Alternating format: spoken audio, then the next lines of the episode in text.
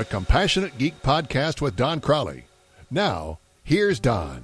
The first principle of IT customer service is deep technical competence. Often, I get asked how much technical competence is enough. Well, the answer is in two parts. The first part is that you must have deep enough technical skills to fulfill your job description. Obviously, that's going to vary from one job to another. It's a good idea to occasionally review your job description to ensure you're maintaining sufficient technical competency to at least meet the minimum requirements of the description.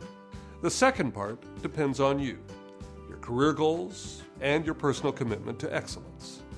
Suppose that your job description requires that you have a technical skill level of, say, 60.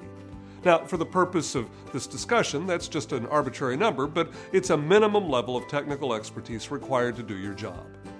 Some people will be satisfied to perform at a level of 60, but they won't be able to solve more complex and interesting problems. They won't receive merit based pay increases or promotions, and frankly, they probably won't win much respect from their peers. They may even feel like they know more than they do and might occasionally and unintentionally provide inaccurate information to customers, clients, and end users. Some people might see 60 as the minimum skill level required for their job, but strive to achieve higher levels of performance. Their natural curiosity leads them to use the minimum skill level as a launching platform for learning as much about their work and the products they support as possible. Perhaps they would strive for, say, a skill level of 70 again, an arbitrary number for the purpose of illustration. These individuals are more likely to get promotions and merit pay increases and to gain the respect of their peers. Still others may strive for a skill level of, say, 80. These individuals not only work to improve their technical skills, but also have a curiosity about how the business works overall. They're not only interested in IT systems, but also in accounting, marketing, production, and all the various systems and departments which contribute to the overall performance of the organization. And still others may strive for a skill level of, say, 90 or even higher.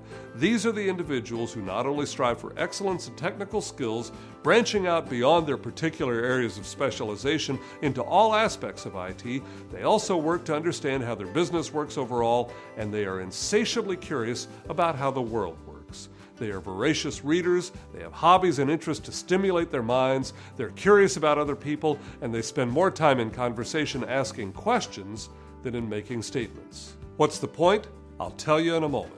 For more ideas on how to improve communication and customer service skills in your IT organization, bring Don's one day IT customer service training seminar on site to your location for your group, small or large. Visit www.doncrawley.com for the course description and outline. Or pick up a copy of Don's IT customer service book, The Compassionate Geek How Engineers, IT Pros, and Other Tech Specialists can master human relations skills to deliver outstanding customer service.